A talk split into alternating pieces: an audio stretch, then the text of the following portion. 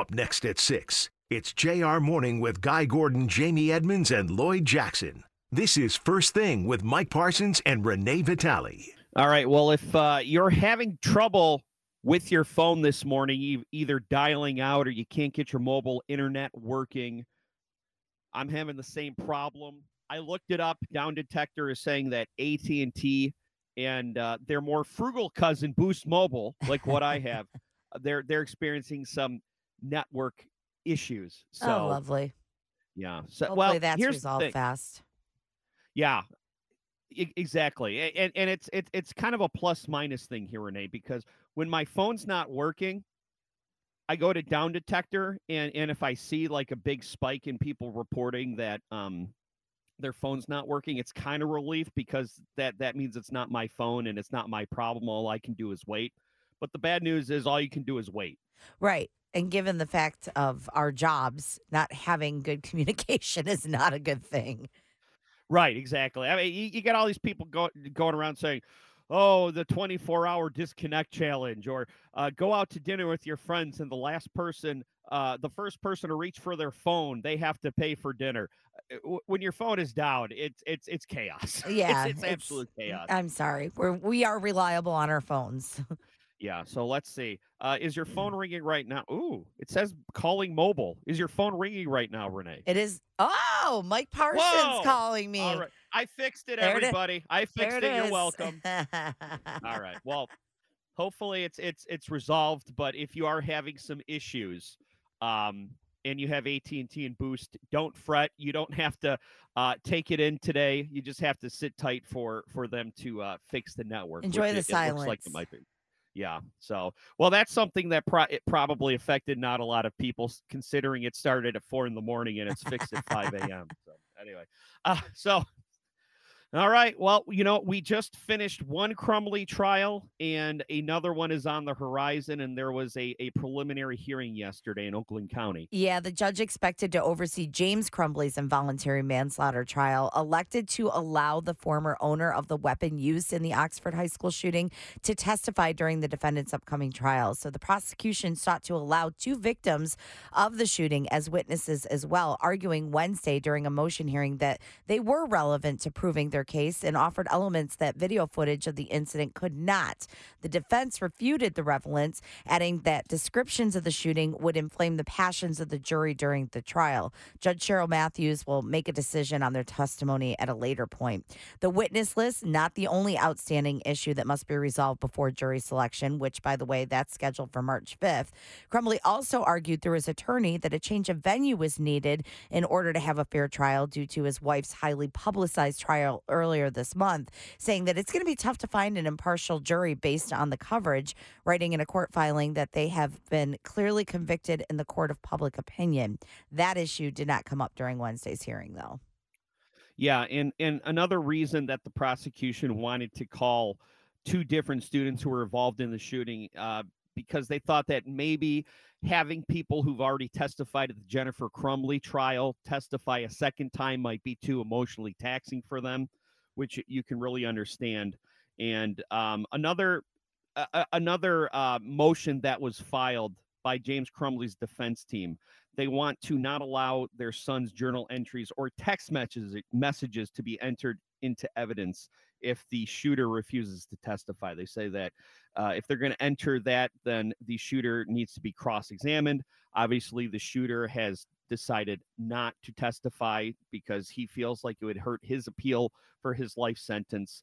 Um, so yeah, um, I, I I thought that the change of venue was going to come up, but it sounds like the vast majority of these um, these these decisions, these motions are going to be um, uh, decided sometime between now and March fifth. Boy, this one is definitely for the textbooks on so many levels. Yeah, and you know the the only precedent for this is his wife's conviction that Right. happened earlier this month. So I'm sure that obviously it's it's not as historic and as precedent sending setting as Jennifer Crumbley's, but I'm sure there's still going to be a lot of interest um, by by both historians and uh, legal precedent watchers yeah, on this. just the whole situation, the situation as a whole. yeah, and you know, hopefully we get. I, I don't want to say get this over with because the people who've lost children, it'll never be over with. Right. But but hopefully this this this continues to help on the path towards justice. The Biden administration they signed an executive order on cybersecurity in America's ports over concerns of Chinese surveillance and cyber attacks. The order aims to harden critical port infrastructure, as well as require reporting of all maritime cyber attacks to Coast Guard Cyber Command. The Coast Guard will then share reports with the Cybersecurity and Infrastructure Security Agency, as well as other government agencies after that happens. Uh, this all stems from uh, back in 2023. U.S. defense officials said they were worried that a Chinese ship to shore crane company that they used to move freight around at the these ports could be used as a spying tool. So those are going to be replaced. That's going to uh, cost a pretty penny. Uh, 5.4 trillion dollars pass through U.S. ports of entry every year, um, and, and, you you wonder if this is going to uh, be a pivot to more American-made infrastructure and machinery being used at these uh, ports. Not a bad And idea. Yeah, I, I mean, here's the thing: if, if if if we think that they're using these cranes to spy on us with, what else are they using to spy on us with? And and plus, you know, bring bringing some of that manufacturing back to the United States is never a bad idea. Right. Well, you know what else I thought was interesting is there's no set of nationwide standards that govern how operators should protect against potential attacks online. How is that not a thing? Again, we we see we seem like we're 20, 30 years behind a lot of a lot a, a lot of internet policies and legislation. I read that. I went, huh? Joe Okay. Biden is also yeah right exactly. Let, let's let's get it together. Okay, this AI thing's coming up pretty fast. Let let let's wrap up these this getting a handle on this internet thing and then move on to AI quick. The internet's new, Uh, Mike. Yeah, relatively, but Right. uh, but yeah, it's time. Uh, and, and Joe Biden is also considering executive action to restrict migrants' ability to seek asylum after Congress have, has not been able to pass any reform themselves.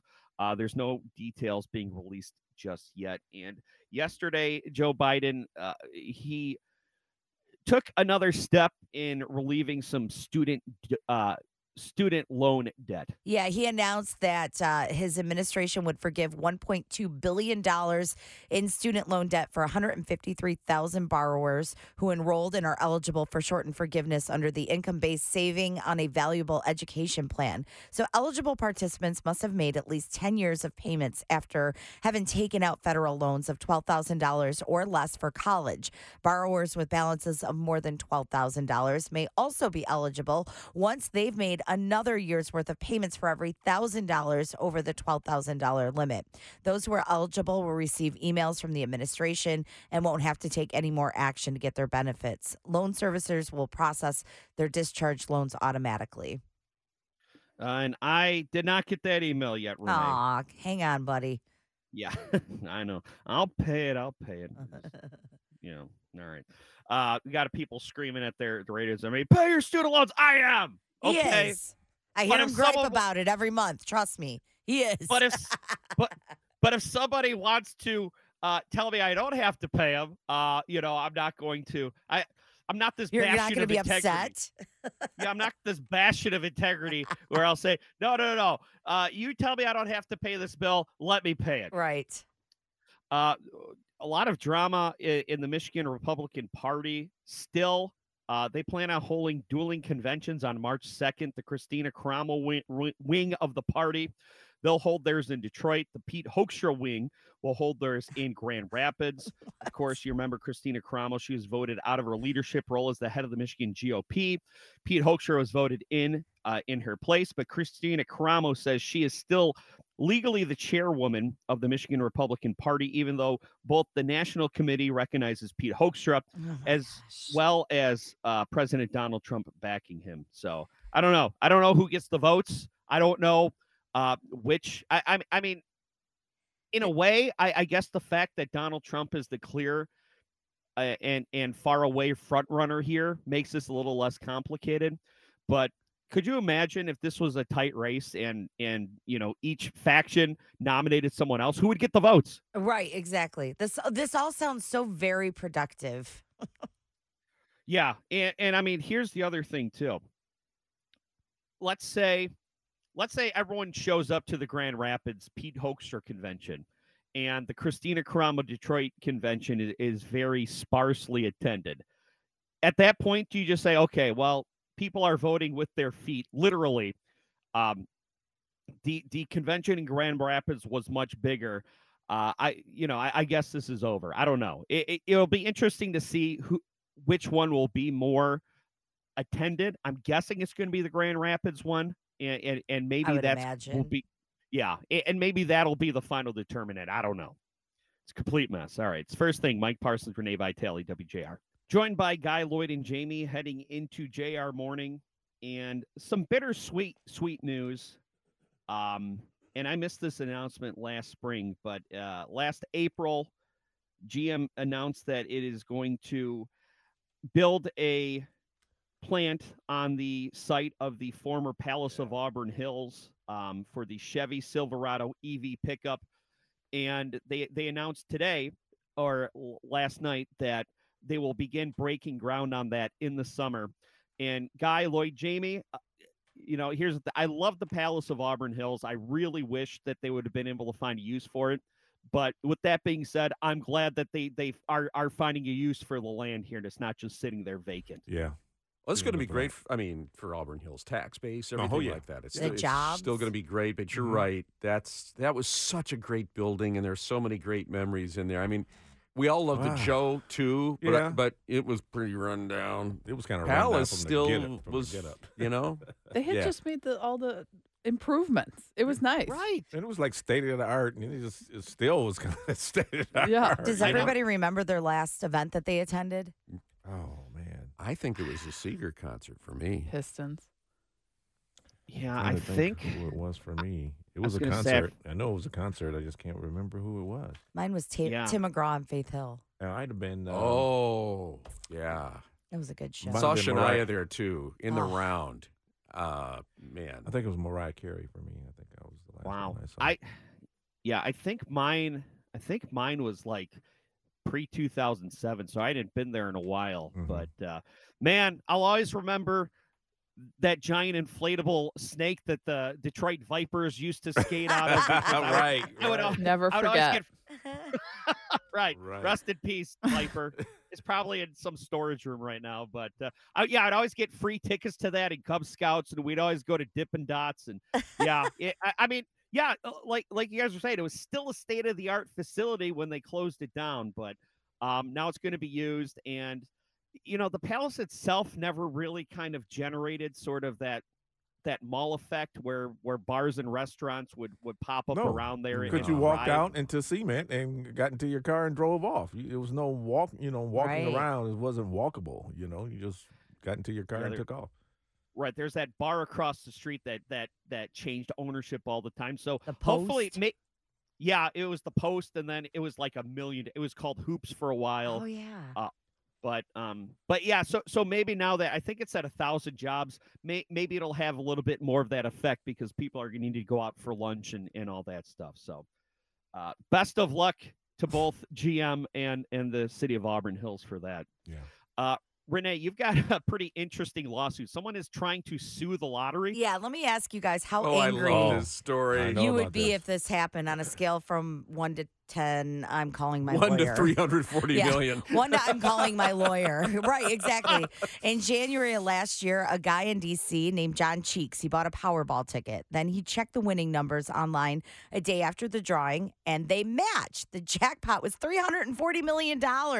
And he did all the things that you're supposed to, took a photo of the ticket, told one person, and that's it. But then he went to cash it, and he was told that he hadn't actually won because Washington, D.C.'s official lottery site had posted the wrong flipping Oh, numbers. Yeah, so instead of matching all five and the Powerball, he'd match none, zero. so he's in the news now because he's suing Powerball and the DC Lottery. He says that they listed the wrong numbers for three days and he wants them to pay up. And his lawyer noted a similar thing happening last year when the Iowa lottery reported bad numbers and people who cashed in before that error uh, were paid out. But no one hit the jackpot. So all the payouts were between $4 and $200. Uh, it doesn't sound like he's expecting the full $340 million, but maybe something, right? My Yeah. emotional distress. Emotional distress. I, heck yeah, I'd be I playing mean, that because card. because you know, luckily he didn't go to his job and tell his boss to do something with it. Well, Right. Right. Because a good now I don't have Lloyd. a job. Thank the Lord. Take And only this job told and one shove person. But right. think of he's playing a game and he uh, did not win the game. The problem for the lottery is that other case in Iowa. Yeah. Yeah. Well, and and they posted some tests on a test site. They posted numbers on a test site or something, and, and those numbers got mixed up with the real numbers. So Yeah. you know, it's, see, they they they have some fault in this too. The lottery has some fault in this Yeah. too. So let's just mitigate this. You don't give them three forty, but you give them something. Right. Halfsies. Yeah. If they you know, gave I him like may- a million A, a million dollars. Yeah. I mean, come on. Yeah, Oh, Drop give him some bucket. free tickets and send him on his way. Some free scratch Well, offs. yeah, there you go. It- Innocent it's A twenty dollar value. Yeah, Well, okay. number one, condolences on having to go through life with the last name of Cheeks. I'm sure his childhood was terrible. Michael. But I mean, here's the thing. I, I think he. I, I I would say a million because eh, you know they did screw up and they did eh, make him think that he won a lot of lot of money and it might have had disastrous consequences. So I agree. Give him a million. Um, and stay tuned for JR Morning coming up. James Crumbley, father of the Oxford High School shooter, was in court yesterday, where his defense team was expected to ask for a change of venue and argue that he couldn't get a fair trial or impartial jury in Oakland County after all the news coverage of the shooting and the trial of his wife, Jennifer Crumbley, who was found guilty on four counts of manslaughter. The issue never came up yesterday. They will, uh, the judge will make a decision on that at a later date. Uh, the prosecution asked to add more witnesses to the witness list, arguing that having the same people who testified in Jennifer Crumbley's trial testify for a second time could be too emotionally traumatizing. The judge did rule that the previous owner of the gun used in the shooting can testify and will make a decision on allowing two students who were shot that day to testify at a later date as well, most likely along with the decision on a change of venue. Um, and as well as a motion that James Crumbley's defense team filed to not allow his son's journal entries or text messages to be entered into evidence if the shooter refuses to testify. Attorney General Dana Nessel announced criminal charges against two GOP fundraisers yesterday, accusing them of concealing the name of donors to the Unlock Michigan campaign, an organization that fought against COVID lockdowns and restrictions during the pandemic. Heather Lombardini and Sandy Baxter raised money for Unlock Michigan by donating through two nonprofit organizations that didn't have to disclose their donors before actually giving money um, to Unlock Michigan. Now, if the donors gave directly to Unlock Michigan, they would have to be identified. Nessel says that um, these two nonprofits were made specifically with the intent to evade reporting that is required under Michigan campaign finance law. Lombardini was charged with three misdemeanor counts of violating the state's campaign fi- finance law and is facing a 14 year felony of uttering and publishing.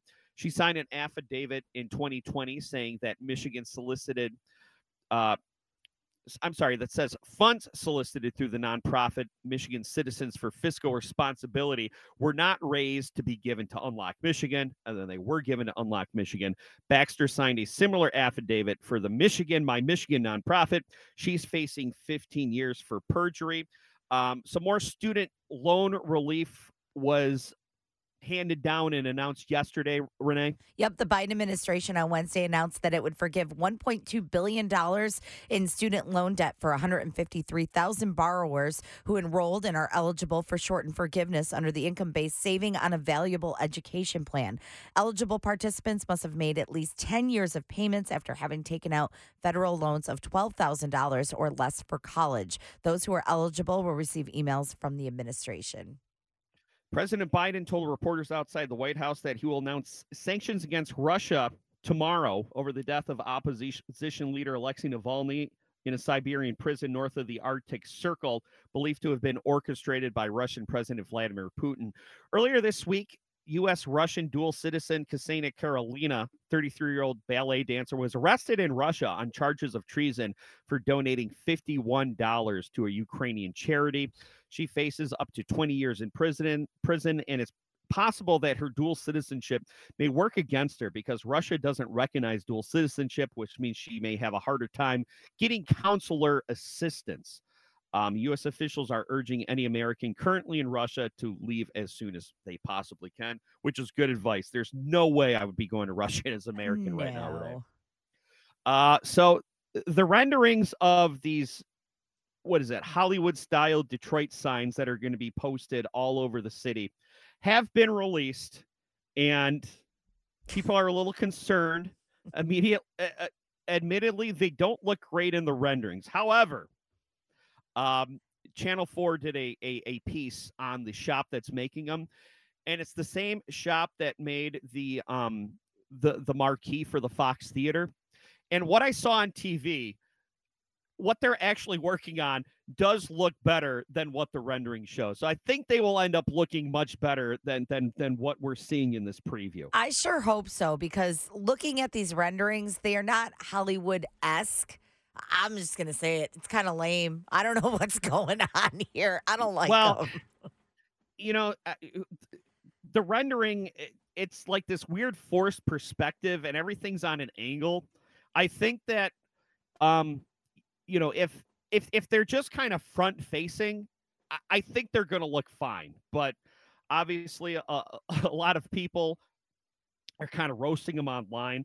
I thought this was only going to be on 94. There's going to be like 5 of these around town. Yeah, there's going to be one at 75 and 8 Mile, 96 at Telegraph, 94 at Moross, Southfield at 8 Mile, and Southfield at Ford Road. You know, I just, they're lame. It, it, they could have done so much more to show the, the personality of Detroit. Like, why not theme them? A Motown one, a Motor City one, like with gears or something like that. I don't know, a wheel, I, something more than just these weird letters.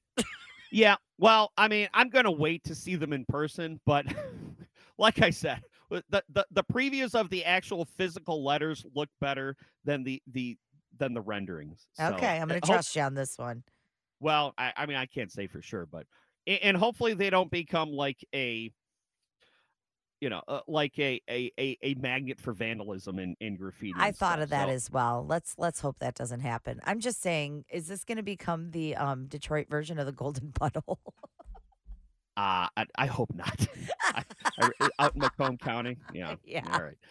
All right. Uh, well, switching gears, uh, we're very excited for tomorrow because it's one of the biggest days here at WJR, Renee. Mike, we are so proud to be a part of this every year. The Salvation Army of Metro Detroit's continuing its fight against hunger and homelessness with its 37th annual Bed and Bread Club Radiothon hosted by us, 760 WJR, starting at 4 o'clock today through 7 p.m. tomorrow. And this is such a critical piece of the puzzle in the Salvation Army's mission to raise funds to fight hunger and homelessness. And to tell us more about this important event is Lieutenant Colonel Steve Merritt, Divisional Commander of the Salvation Army Great Lakes Division. Good morning, sir. Good morning, Renee. Nice to be with you. So, Lieutenant Colonel, uh, you know, just talk to us a little bit about the importance of of the bed and bread program, as well as the important importance of the radiothon to the program.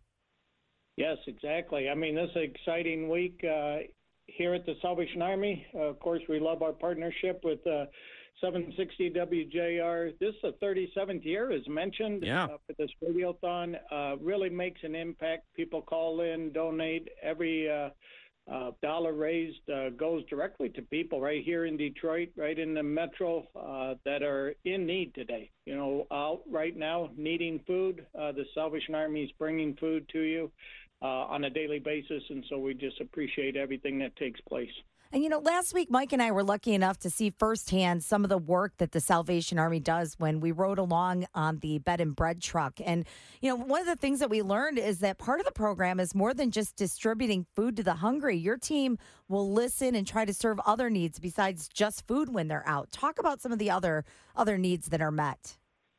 Yeah, the Salvation Army has uh, w- wonderful wraparound services. That's how we term it. Uh, it's more than just uh, a hot meal or a bed to sleep in. There's uh, people that can come around you, can help you. Uh, uh, the goal is uh, the immediate need is feeding, clothing, sheltering uh, in many situations, but the goal is to help individuals really to get back on their feet, uh, to become uh, um, successful in Detroit and to be part of the community again. And so that's what uh, the Salvation Army attempts to do. Uh, we have caseworkers, we have uh, individuals that can come and make appointments for you, help you get a identification, help you. Uh, uh, with some job skills, help you with interviews, those types of things uh, to get you back on your feet. And you know, I was reading your bio a little bit, and and the Salvation Army is is really ingrained into your family, aren't uh, isn't it? Well, it is. You know, that's uh, I didn't uh, really uh, wasn't raised with that as my life goal. I had other opportunities, but uh, was part of the Salvation Army as my church home, and then felt a calling to uh, full-time service in the ministry of the Salvation Army as an officer. I'm ordained then in the Church of the Salvation Army, which many people don't realize, uh, and it's because of that love that uh, we know we receive from God. We want to share that with those that we come in contact with in the community. And so uh, oftentimes it's those tangible ministry opportunities. You know, it's that uh, place, safe place to sleep. It's that uh, meal uh, that you need uh, at this immediate time in your life. Uh, so that we can help with other things that are taking place within the household. And and how long have you been with the Salvation Army? I've been with the Salvation Army well my entire life. I've been an officer in the Salvation Army, my wife and I, for 31 years now. I'm sure you've heard some incredible stories, especially comeback stories, because just that uh, little while that Mike and I were on that bed and bread truck, we we met a, a gentleman that was going through the rehab program, and he was uh, be, it seemed like he was on a successful path, and that has to be so rewarding. Well, it is, and that really is um, yeah, that's uh, what we receive is those uh, success stories, people that have uh, uh humbly received help and then uh, got back on their feet. And uh, often it's those individuals themselves that you see during the Christmas season, during the Red Kettle campaign, when you hear the bells, people will come up to you at those opportunities, just like when we're serving on the bed and bread trucks. share a time when the Salvation Army help their family, help somebody in their family, and so they want to also give back. And, money and donations, it's not the only way people can get involved and help, is it? No, with uh, Salvation Army uh, relies upon the Army of Volunteers. So we have numerous uh, opportunities throughout the year uh, to volunteer. Uh, one of the places you can find everything you need to know about that is sametrodetroit.org sametrodetroit.org. You can go there. You can find opportunities to volunteer throughout the year with the Salvation Army. Well, Lieutenant Colonel Steve Merritt, the Divisional Commander of the Salvation Army Great Lakes Division, thanks for joining us. The Radiothon itself actually starts this afternoon at 4 p.m. The on air portion starts. Uh, tomorrow morning, 5 a.m. I believe uh, you're going to be uh, you're going to be joining us, right, Lieutenant Colonel? I'm going to be there. I'll have my uh, mug full of coffee. I'll be ready to go. gonna say, we'll all have our coffee and we'll all be ready to go. See you then. See you then. Thank you. And by the way, links to donate are up right now at wjr.com. So I'm it, it's up there at 4 p.m. You can go and you can you, you can start donating and uh, first thing we get to do is count the overnight do- donations tomorrow or when we when we kick it off at 5 a.m. Oh, that's going to be exciting. It's first thing, Mike Parsons, Renee Vitale, WJR. Renee, are you laughing because this is the Pillow Talk theme song? It is. Oh like, man! Oh man, I haven't heard this in years. For those listening to uh, the podcast, there's no music, but what is this? Summer Madness by Kool and the Gang? I don't know. I just know that it was the uh, Pillow Talk song. I don't even know who that, sings I'll it. get back to you. I'll, I'll check the list, see what the the song is. Yeah, it was that song that would come on right before Alan Almond would sign off. He's like, I like you. I love you. it's like we're listening to Alan Almond right now. Oh my God. What a freaking legend. Man. I know. I miss Alan Almond. Rest in peace. All right. We're breaking format here. All right. Let's get serious. Rest in peace, Alan Almond. The GOAT, baby. Yep. The United States vetoed a UN resolution calling for an immediate ceasefire in Gaza earlier this week. So, why did the U.S. go against the majority of the Security Council, and what may be in their counterproposal? Fox News' Jonathan Savage joins JR Morning. As anticipated, the United States has vetoed a resolution at the United Nations calling for an immediate ceasefire in Gaza. That was the Algerian resolution, but they say they have a, a, competing resolution as they have grown increasingly critical of Israel's conduct in Gaza, especially on this offensive in Rafah in southern Gaza. Let's bring in Jonathan Savage, Fox News radio correspondent and WJR contributor. Good morning, Jonathan. Good morning. It certainly feels like there's a shift uh, when it comes to the U.S. at the United Nations and a pending resolution, does it not? There is a shift. Uh, the U.S. is not quite on side with much of the rest of the world, uh, but it is moving farther and farther away from the Israeli position as well. Um, this resolution put forward by Algeria demanded an immediate ceasefire in Gaza. In fact, of the 15 members of the UN Security Council, 13 voted in favour. The UK abstained and only the United States voted against. And as a permanent member of the Council, the US has a veto. That means the vote failed to pass. The US resolution, um, the rival resolution, calls on a uh, six week ceasefire.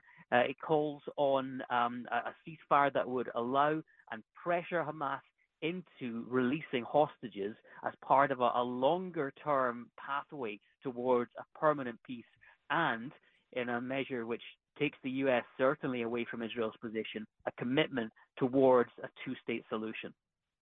How does the, the failure to pass the Arab Act uh, resolution, how does it affect the efforts to address the humanitarian crisis in Gaza?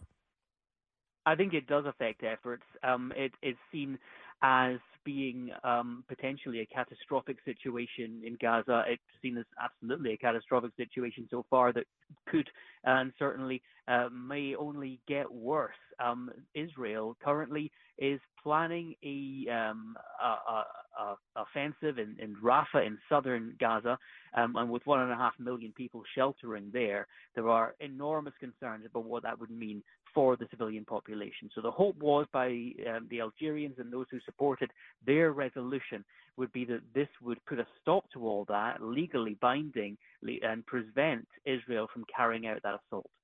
Jonathan Savage, the uh, with the uh, Algerian resolution going down uh, with with a U.S. veto, what are the prospects for the U.S. resolution and, and the, I guess, the middle road six week partial ceasefire?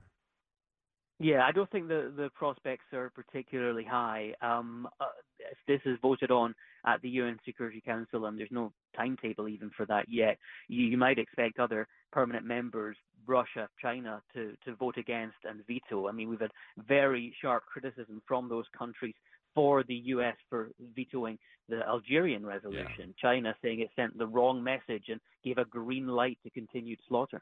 But the fact that Biden's ambassador is even floating this six week alternative tells you something about the pressure he's under politically.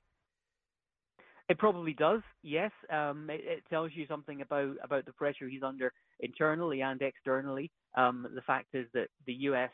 didn't simply say no, no ceasefire, allow Israel to do what it wants. Tells you um, that the, the mood has certainly shifted since the start of this war, and, and uh, inside the White House, whether that's based on President Biden and his team's own assessment or affected by the pressure from the outside um, to to move away from fully supporting Israel, um, I think that that's a, a point for discussion. John Kirby was saying yesterday that they weren't able to support the resolution because it would put sensitive negotiations in peril. They're saying they're still trying to broker a deal between Israel and Hamas to get the hostages out. Do you have any updates on, on this possible deal? Yeah, this deal has been on the table for some weeks now. It was put forward to Hamas. Uh, Hamas came back with their own counter proposals. Now, um, the U.S.